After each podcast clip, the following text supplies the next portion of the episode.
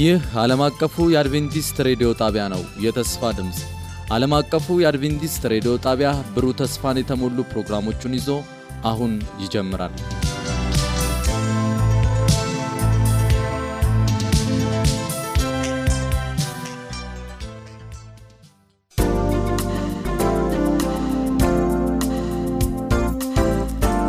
የእግዚአብሔር ቃል መልስ አለው።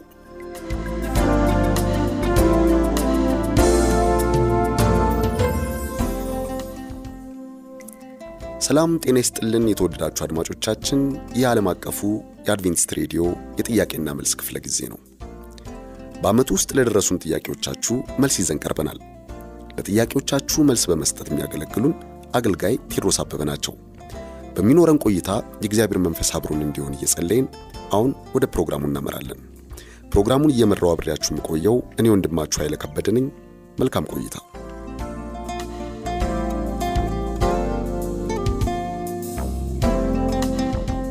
የተወደዳችሁ አድማጮቻችን ለዛሬ የምናቀርብላችሁ መልስ ከአንድ አድማጫችን የተወሰደ ጥያቄ ነው። ጥያቄውን ለወንድማችን ቴድሮስ አበበ አቀርባለሁ እንደሚከተለው ፍጥረትን በሚመለከት እንደምን እንደተፈጠሩ በስንት ጊዜ እንደተፈጠሩ አብራሩልኝ የሚል የአንድ አድማጫችን ጥያቄ ወደ እኛ ደርሶ ነበር። ይህን ጥያቄ እንዲመልሱልን ወደ ወንድማችን ቴድሮስ አበበ እናልፋለን። አብራችሁን ቆዩ። የእግዚአብሔር ጸጋ ከሁላችሁ ጋር ይሁን። እንደምንሰነበታችሁ አድማጮቻችን ያው ዛሬም እንደተለመደው የእናንተ ጥያቄዎች መልስ ይዘን ቀርበናል።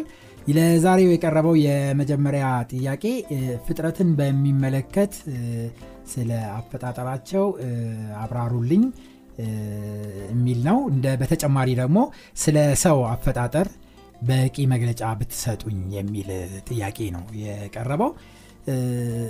አዎ ብዙ ጊዜ አሁን በተለይ በዚህ ሞደርን በሆነው ዓለም ውስጥ ሰዎች ስለ ፍጥረት እያወቁ በሚመጡበት ጊዜ እየደነገጡ ነው የመጡት። ምክንያቱም ምንድነው ድሮ እቺ ዓለማችንና በዓለማችን ዙሪያ ያሉትን ከዋክብትና ፀሐይ፣ ጨረቃ ያህል ነበረ እውቀታቸው።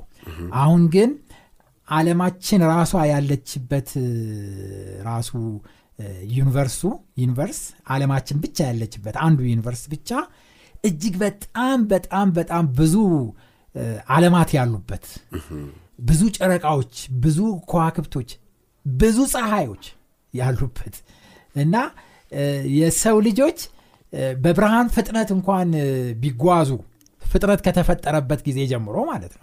ለምሳሌ አዳም ራሱ በህይወት ቢኖርና በብርሃን ፍጥነት ቢጓዝ ይችን ዓለማችን ያለችበት universe እንኳን ተጉዞ ሩቡን እንኳን አይጨርስም። እስካሁን ድረስ ከተፈጠረ እስካሁን ድረስ በመንገድ ላይ ቢሆን እንኳን ዓለማችን ያለችበትን ዩኒቨርስቱን ዩኒቨርስትን ያንን ተጉዞ ሩቡን እንኳን እስካሁን ድረስ አይደርስበትም እና በጣም በጣም ጥልቅና እጅግ በጣም በጣም ሰፊ ነው። ይሄ አንድ universe ነው።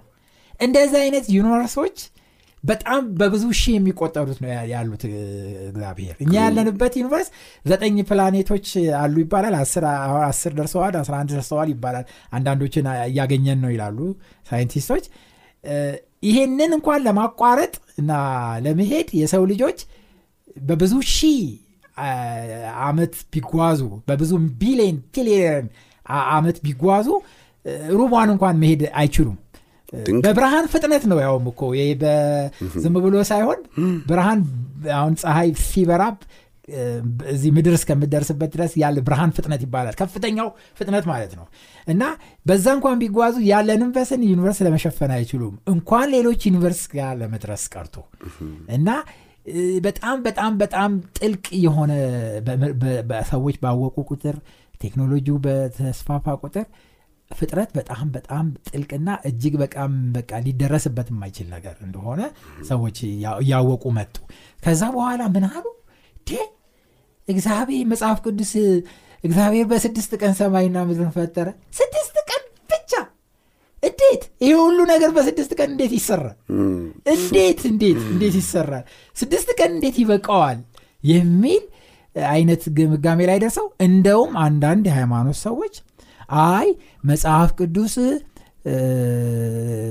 ለማለት የፈለገው ስድስት ሳይሆን ስድስት ሺህ ዓመት ይሆናል እንጂ በስድስት ቀንማ ይሄን ሊሰራ አይችልም እግዚአብሔር።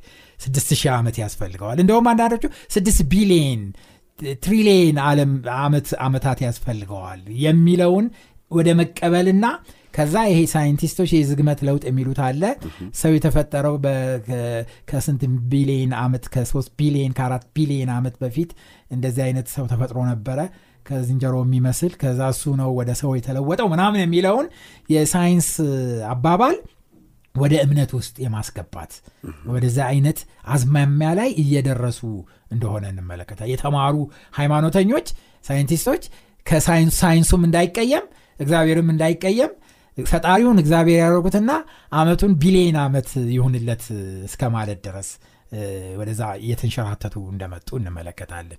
ነገር ግን በምንም አይነት መንገድ እግዚአብሔር ሰማይና ምድርን የፈጠረው ይህንን ሰማይና ምድር ብቻ አይደለም አለማትን በሙሉ ዩኒቨርስን በሙሉ የፈጠረው በስድስት ቀን ብቻ ነው። በቃ በስድስት ቀን ብቻ ነው። መጽሐፍ ቅዱስ ብሏል ብሏል። ሊተራሊ ስድስት ቀን ብቻ ይህን ስድስት ቀን ደግሞ መለኪያውን የት ነው ያስቀመጠው?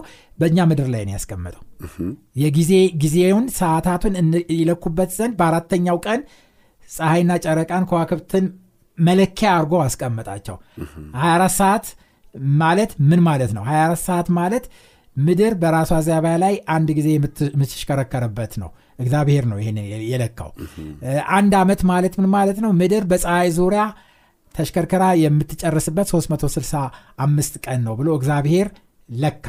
በዚህ መለኪያ መሰረት እኔ ሌሎቹን ሁሉ ዩኒቨርስ የፈጠርኩት በዚህ መለኪያ መሰረት በዚህ በዚህ ስድስት ቀን አንዱ ቀን 24 ሰዓት አድርጌ የፈጠርኩት አለ። እግዚአብሔር ነው ያለው አለ። በቃ ይችላል ምንም የማይሳነው አምላክ ነው አምላክ።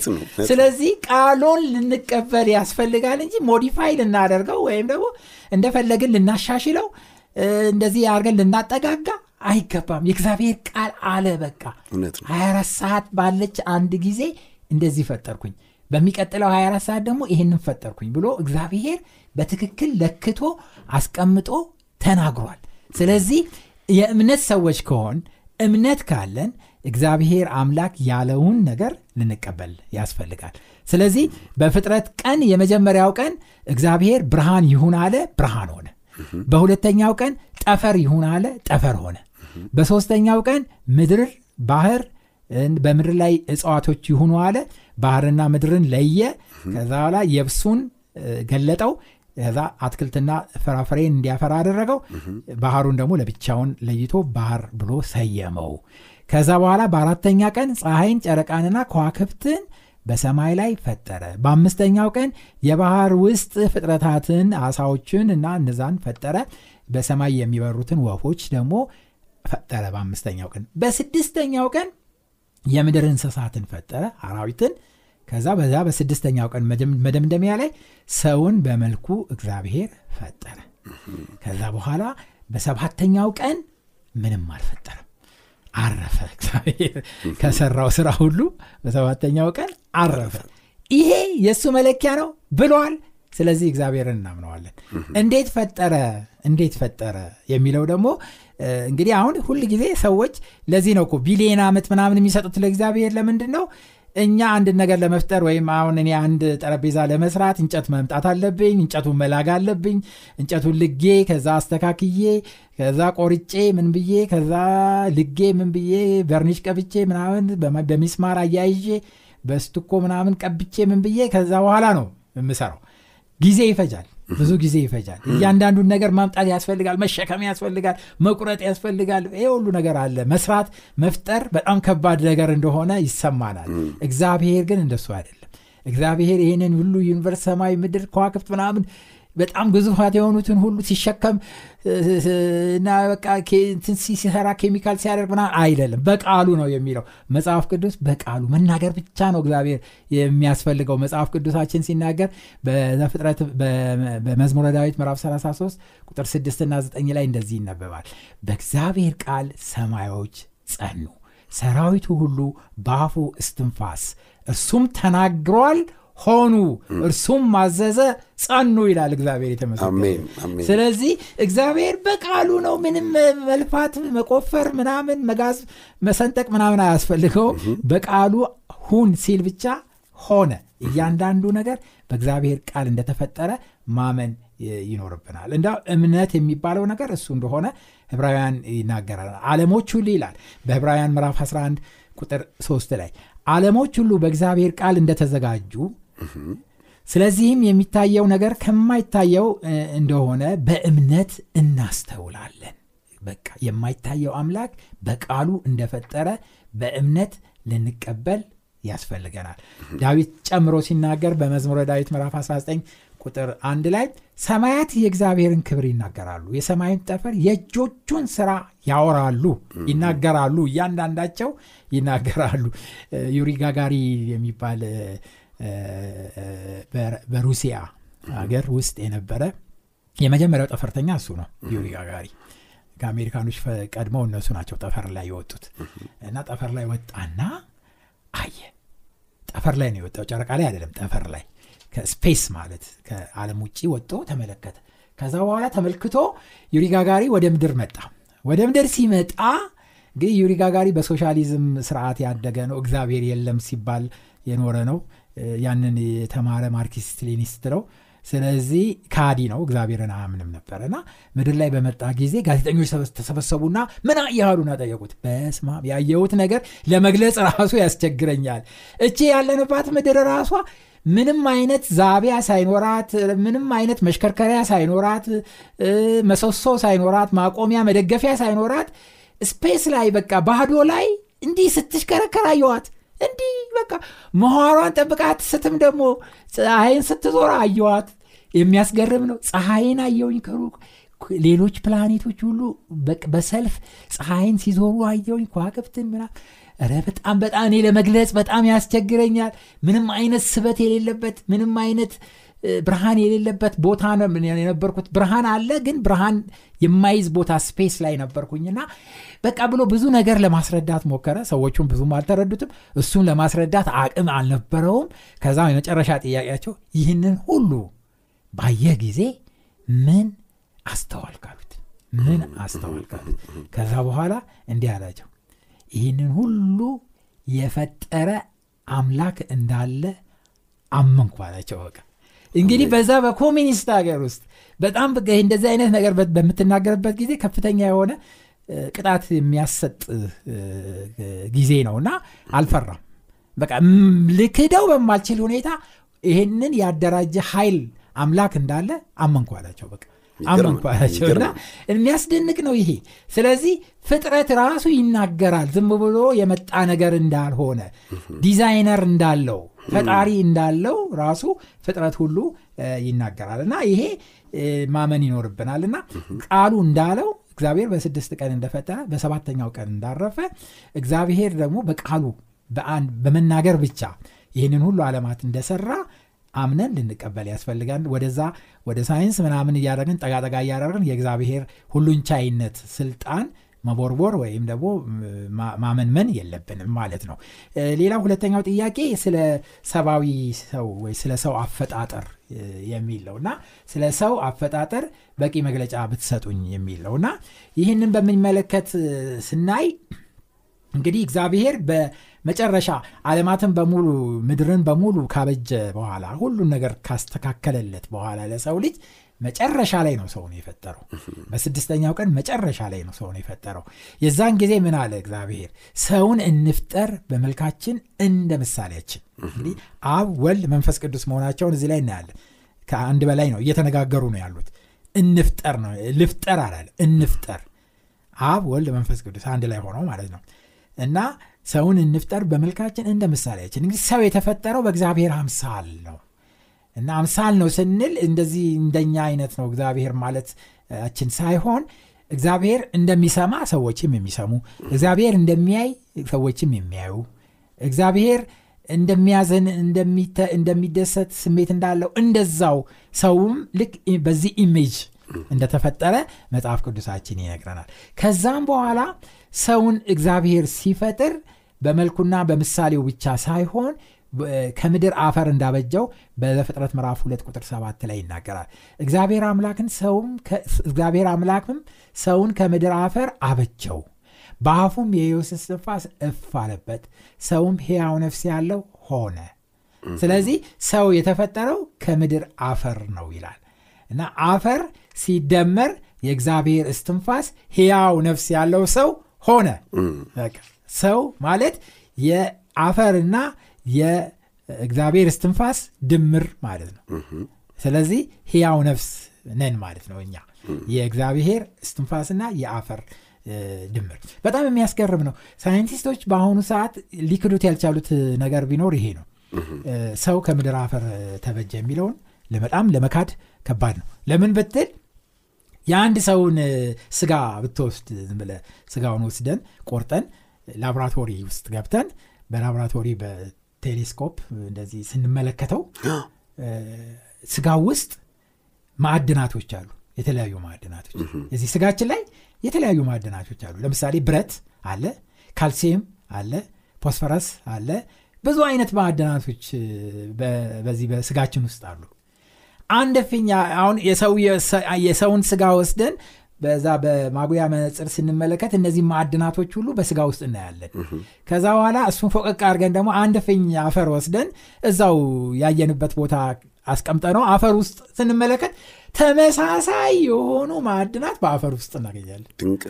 አንድ አይነት በሰው ስጋ ውስጥ ያለውና በአፈር ውስጥ ያለው ማዕድን ተመሳሳይ አንድ አይነት ይሄ አፈር ነው ይሄ ሰው ነው እንጂ ማዕድኛ የተለያዩ ማዕድናቶች በቃ አንድ ላይ ሆነው የተፈጠርን ሰዎች ነን። ስለዚህ ከምድር አፈር መሆኑ ምንም ጥርጥር የለውም። ከአፈር ጋር relation አለን። በጣም የሚያስደንቀውና የሚያስገርመው ነገር ለመኖርም ለመኖርም የሰው ልጅ አፈር አፈር ያስፈልገዋል። አፈር ከሌለ አስቸጋሪ ነው። አፈር ያስፈልገዋል። ከአፈር ውስጥ ያሉ ማዕድናቶች ያስፈልጉታል። እና ስለዚህ አፈር መቃም አለብን አፈር መብላት አለ አይደለም ስንዴዋ ይሄንን process ታደርጋለች። ያቺ የስንዴ ቅንጣት ወደ አፈር ውስጥ ትሰደድና ከዛ አፈር ውስጥ ገብታ ትበሰብስና ስር ትሰድና ግንድ ታወጣና ከአፈር ውስጥ ያለውን ማዕድን በፍሬዎቿ ውስጥ ታከማቻቸዋለች። ከዛ በኋላ ያንን አድርቀን ከዛ ፈጭተን ዳቦ አድርገን ስንበላው እንነቃለን። እንደገና ህይወት እናገኛለን። ያ ማዕድን እንደገና ፕሮቲን እና ካልሲየም እንደገና ህይወት ይሰጠናል ኃይል ይሰጠናል። ካለሱ መኖር አንችልም። እና በተለያዩ በእንጀራ ውስጥ ብትመለከት እነ ብረት ማዕድኖች አሉ በተለያዩ በስንዴ ውስጥ ፕሮቲን አሉ የተለያዩ እነዚህ ሁሉ ነገሮች በእኛ አካል ውስጥ ያሉ ናቸው። እና እነዛ አካላችን ያሉ ሴሎች ደግሞ እነዛ ነገሮች እየተመገቡ ነው የሚኖሩት። ስለዚህ ሰው ከምድር አፈር እግዚአብሔር አበጀው ትክክል ምንም ጥርጥር የሌለው ነገር እንደሆነ እንመለከታለን። እና በመጨረሻም የሰው ልጅ በሚሞትበት ጊዜ ወይም ወደ ሞት በሚሄድበት ጊዜ የሚሆነው ነገር ምንድን ነው እግዚአብሔር የምድር አፈር ወሰደ የህይወት ስፋት እፍ አለበት ያ አፈር ሕያው ሆነ የእግዚአብሔር እስትንፋስ እፍ በሚልበት ጊዜ አፈሩን ወደ ህይወት ወደ ሰውነት የመለወጥ ኃይል ስለነበረው ለወጠው። ያ አንድ ጊዜ እግዚአብሔር እፍ ብሎ በአዳም ውስጥ ያስገባው የህይወት እስትንፋስ አዳምን በህይወት እንዲኖር አደረገው። ከዛ በኋላ ልጅ እንዲወልድና እንዲተካ እሱ ሲሞት እንኳን እንደገና ልጁ ደግሞ ያንን ስትንፋስ ይዞ እንዲቀጥል እስከተወሰነ ጊዜ ኖሮ ደግሞ ያ ስትንፋስ ሲያልቅ ደግሞ እሱም ወደ አፈር ይመለሳል። እንደገናም ደግሞ የእሱ ዘር ደግሞ ይቀጥላል። እንደዚህ እያለ የሰው ልጅ ትውልድ እንደቀጠለ እንመለከታለን። እና ሰው የሚሞተው መቼ ነው? እግዚአብሔር በሱ ውስጥ ያስገባው የህይወት እስትንፋስ ብሎ ቻርጅ ያደረገው የህይወት እስትንፋስ ሲያልቅ ሰው ወደ አፈር ይመለሳል። የእግዚአብሔር እስትንፋስ በውስጡ ያለው ሲሰራ ቆይቶ እስከ 90 ዓመት ሊሆን ይችላል እስከ 80 ዓመት ሊሆን ይችላል። ቻርጁ ሲያልቅ የዛ ጊዜ ሰው ወደ አፈር ውስጥ ይገባል። ከዛ በኋላ መጽሐፍ ቅዱስ ሲናገር በዮሐንስ ወንጌል ምዕራፍ አምስት ቁጥር 28 እና 29 ላይ ሰዎች ሁሉ ይሞታሉ ከሞቱ በኋላ በምድር አፈር ውስጥ ያንቀላፋሉ ከዛ በኋላ በመጨረሻው ቀን በመቃብር ያሉ የእሱን ድምፅ የሚሰሙበት ጊዜ ይመጣል። ክርስቶስ መጥቶ እንደገና የህይወት እስትንፋስ እፍ ሲል ተነሱ ብሎ ሲያዝ እስትንፋሱን ሲሰጥ ከምድር አፈር ውስጥ ያንቀላፉት ሰዎች ግማሾቹ ለህይወት ትንሣኤ ሌሎቹ ደግሞ ለፍርድ ትንሣኤ ይወጣሉ እስከዛው ድረስ የት ይቆያሉ? በምድር አፈር ውስጥ እንደሚቆዩ መጽሐፍ ቅዱስ ይነግረናል። ስለዚህ ሰው በህይወት ያለው የእግዚአብሔር እስትንፋስ በውስጥ ውስጥ ካለ ድረስ ልክ charge ስናደርግ ሞባይላችንን charge የተደረገው የኤሌክትሪክ ኃይል እስካለ ድረስ ይበራል ድምፅ ይሰጣል ይጮሃል። ቻርጁ ሲያልቅ ጸጥ ይላል። ድንጋይ ነው በቃ ወይም አፈር ነው ወይም ፕላስቲክ ነው አለቀ ሙት ነው። ከዛ እንደገና ቻርጅ ሲሆን ይነሳል። ስለዚህ እኛም በህይወት የሚያንቀሳቅሰን charge የሚያደርገን የእግዚአብሔር እስትንፋስ ነው። እሱ ሲቆረጥ ሲያልቅ እኛ ወደ አፈር ውስጥ እናንቀላፋለን። እሱ እንደገና መጥቶ ደግሞ ከአፈር ውስጥ ያወጣናል። እና ያ የእግዚአብሔር አሰራር እንደሆነ ነው የምንመለከተው። የፍጥረትን በሚመለከት ስለ ሰው ልጆችና ስለ እግዚአብሔር ፍጥረት ለዛሬው ይሄንን የመሰለ ሰጠናል። እግዚአብሔር ይባርክ ወንድማችን ቴድሮስ አበበ የተወደዳችሁ አድማጮቻችን በተሰጡት መልሶችና ማብራሪያዎች እጅግ እየተባረካችሁ እንደሆነ ተስፋ እናደርጋለን። እግዚአብሔር በሰማችሁት መኖር እንድትችሉ እጅግ አብዝቶ እንዲባርካችሁ የዘወትር ጸሎታችን ነው።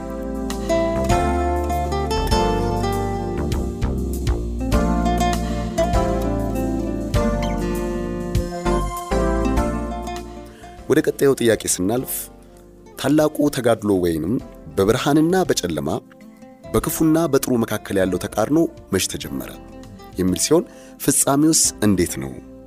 እግዚአብሔር ክፋትን ለምን አላጠፋም?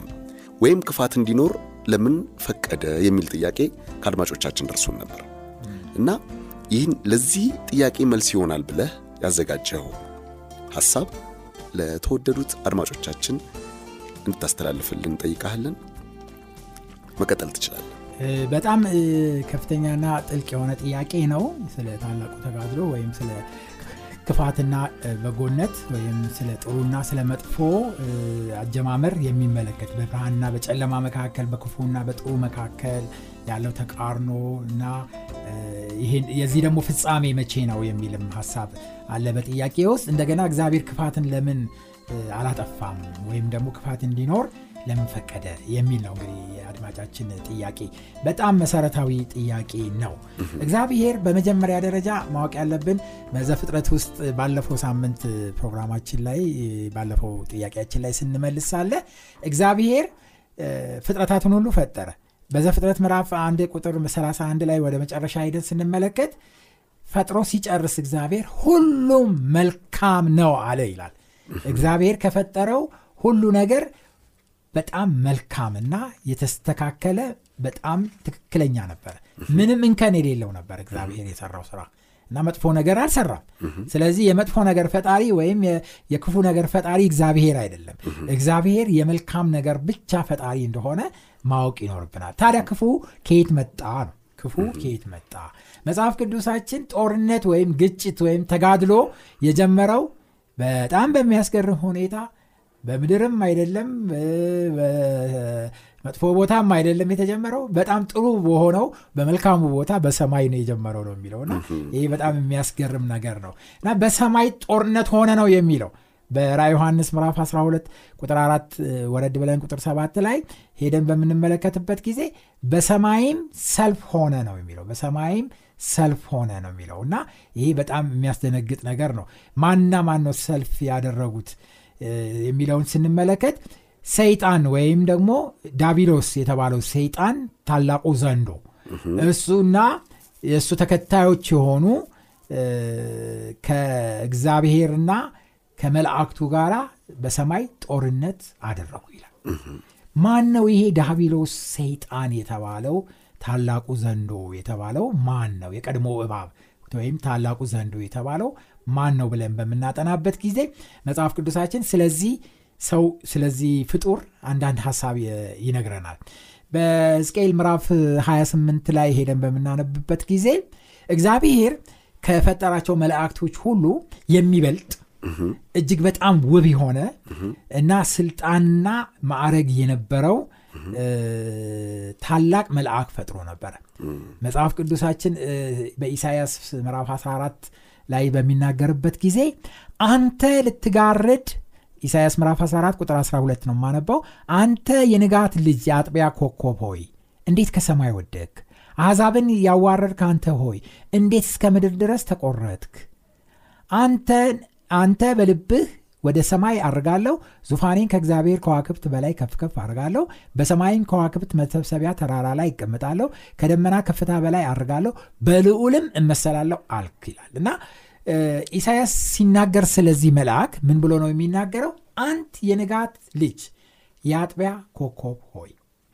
ይሄ በዕብራይስጥ ቀጥታ ሲጻፍ ሉሲፈር ሉሲፈር ተብሎ ነው የጻፈው ሉሲፈር ማለት ብርሃን ተሸካሚ ብርሃን የሚሸከም ወይም የአጥቢያ ኮከብ የሚል ፍቺ ይሰጠናል። እና ብርሃን ተሸካሚ የአጥቢያ ኮከብ አርጎ እግዚአብሔር ፍጹም አርጎ የፈጠረው መልአክ እንደነበረ እና እሱ ደግሞ በሰማይ አገልግሎት የአገልግሎት ዘርፍ ነበረው። ይህንን የሚነግረን በዝቅኤል ላይ ነው። ዝቅኤል ምዕራፍ 28 ከቁጥር 12 ላይ ደግሞ ሄደን ስናነብ ጌታ እግዚአብሔር እንዲህ ይላል ጥበብ የሞላህ ውበትህም የተፈጸመ መደምደሚያ አንተ ነህ። በእግዚአብሔር ገነት በኤደን ነበርክ። የከበረ ዕንቁ ሁሉ ሰርዲስ ቶፒስ አልማዝ የሚያንጸባርቅ ዕንቁ ወርቅ ልብስህ ነበረ። የከበሮና የእምቢልታ ሥራ በአንተ ዘንድ ነበረ። በተፈጠርክ ቀን ተዘጋጅቶልህ ነበር። አንተ ልትጋርድ የተቀባ ኪሩብ ነበርክ። በተቀደሰው በእግዚአብሔር ተራራ ላይ አኖርሁ። በእሳት ድንጋዮች መካከል ተመላለስ ከተፈጠርክበት ቀን ጀምረህ በደል እስኪገኝብህ ድረስ በመንገድህ ፍጹም ነበር ይላል። ፍጹም ነበር በጣም የሚደንቅ ነው። እንዲህ አይነት መልአክ ነበረ። ይህ መልአክ ስልጣኑ ከእግዚአብሔር ዙፋን ቀጥሎ ነው። የእግዚአብሔርን ዙፋን በክንፉ የሚጋርድ ነው። ከሱ በላይ ማንም የለም። ከመላእክቶች ሁሉ አንደኛ እሱ ነው። በቃ የእግዚአብሔር ዙፋን ጎን የሚቀመጥ ይሄ ብቻ አይደለም። በውበትህ መደምደሚያ የሌለህ ማለት ማለት ነው። አንዳንድ ቆንጆ ልጆች ሲወለዱ መደምደሚያ የውበት መደምደሚያ ይባላሉ በቃ በጣም ውብ የመጨረሻ ቆንጆ ከፍጥረት ሁሉ የሚያምር እሱ ነበር እንግዲህ ተመልከት ስልጣን ነበረው ከእግዚአብሔር ዙፋን ቀጥሎ ውበት ነበረው በጣም ያምር ነበረ ከዛ በኋላ ሀብት ነበረው እንቁ አልማዝ ሰርዲስ ቶፒስ ምናምን የሚባሉ ውድ የሆኑ እንቁዎች አልማዞች ልብሱ ነበሩ። በጣም አንድ እንቁ እኮ ስት ቢሊየን ነው የሚያወጣው እና ያን ሁሉ ልብሱ ነበር ሀብታም ነበር ማለት ነው። እንግዲህ አንድ ሰው ውበት ካለው ስልጣን ካለው ሀብት ካለው ይሄ ብቻ አይደለም አራተኛ ጥበብ። ጥበብ ደግሞ ጥበብ ደግሞ በጣም አዋቂ ከሱ በላይ ማንም አዋቂ የሌለ ማለት ነው።